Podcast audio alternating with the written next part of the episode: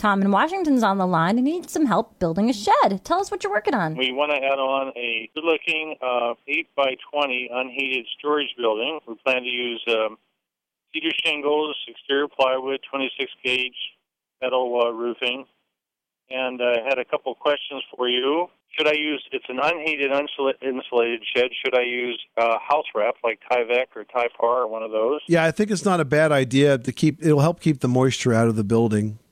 We have a eight by six uh, greenhouse that's going to be built on the end of it, and I wanted to ask you if um, you need some air circulation vents um, or any special advice, knowing that the greenhouse is quote attached to the you know unheated storage building. Yeah, I think any greenhouse needs some air air vents in it, um, if nothing else, just to make it uh, possible for you to work in that in the summer.